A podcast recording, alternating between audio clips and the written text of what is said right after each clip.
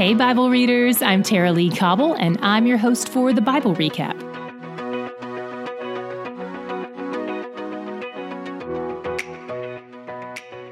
Today, we read more of the songs David wrote in response to what he's been going through since Samuel privately anointed him as king.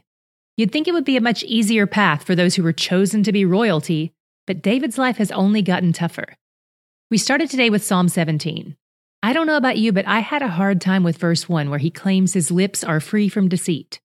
I can't help but think of his pattern of lying to Achish, even though that may have been considered acceptable by wartime standards. Either way, it's probably important to note that in this psalm, David isn't saying he's morally perfect, but that he's innocent of the things he's been accused of by Saul and perhaps others. In this instance, Saul is the liar. David trusts that God will come to his rescue and even acknowledges subtle ways God already has done that. In verse 4, David says, With regard to the works of man, by the word of your lips, I have avoided the ways of the violent. This has been true for him with Nabal and twice with Saul. Verse 10 in particular reminded me of David's encounter with Nabal. It says, They close their hearts to pity, with their mouths they speak arrogantly. In verse 14, David affirms that worldly men often see benefits on this earth, and both Saul and Nabal certainly did. But it's all they'll get. They have no eternal treasure.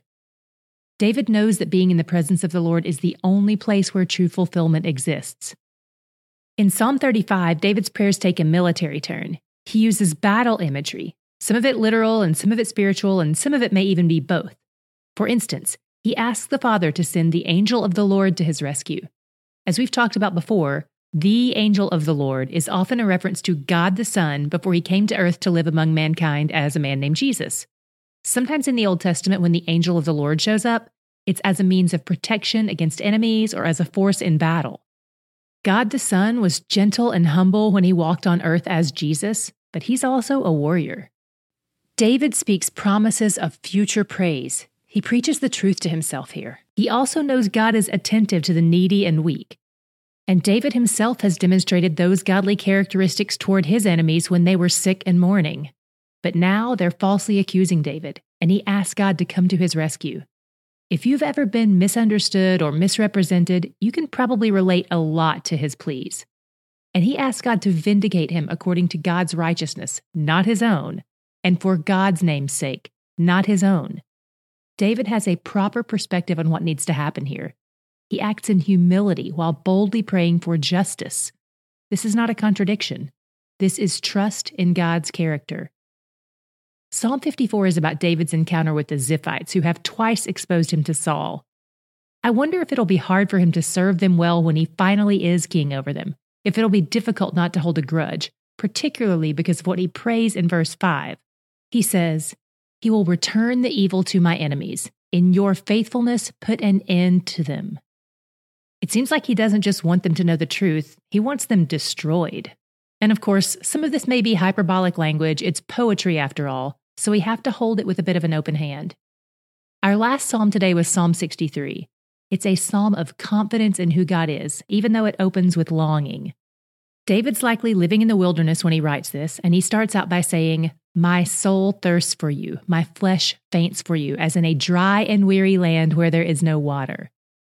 David recounts the days when he wasn't living in the desert, when he could go to worship God in the sanctuary, and he remembers those times with fondness. For those of us in the Western world, this is a hard concept to grasp. Most of us have easy access to Christian communities, and we have a church on every corner. But David has no idea how long it will be for him before he's able to worship God in the ways the law requires of him. He longs for that day when he'll be able to participate in the feasts and the sacrificial offerings again, instead of being a fugitive and an outcast. In the meantime, though, he clings to God, because even though he's removed from the presence of the tabernacle, God's presence is still with him. And that's where my God shot came in today. In the midst of the wilderness, when everything God has promised to David seems so impossibly distant, David closes this psalm with a verse that shows us how God is still upholding him. He says, But the king shall rejoice in God, all who swear by him shall exult, for the mouths of liars will be stopped. David's faith is strengthened, and he knows that these three things are true.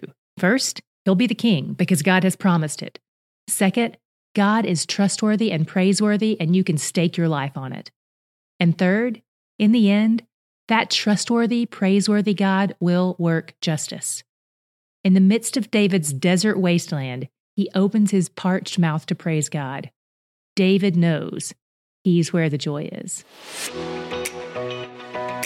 Can I give you some show notes pro tips? Number one, not all podcatcher apps have show notes as an option, unfortunately. You can do a web search to find out if your app has them, and if so, how to find them.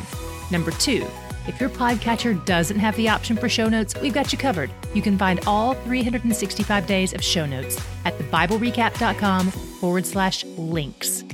Number three, show notes aren't transcripts. We have those, but that's not what these are. These are usually links to pictures, videos, or articles to help you dig into what we've covered that day.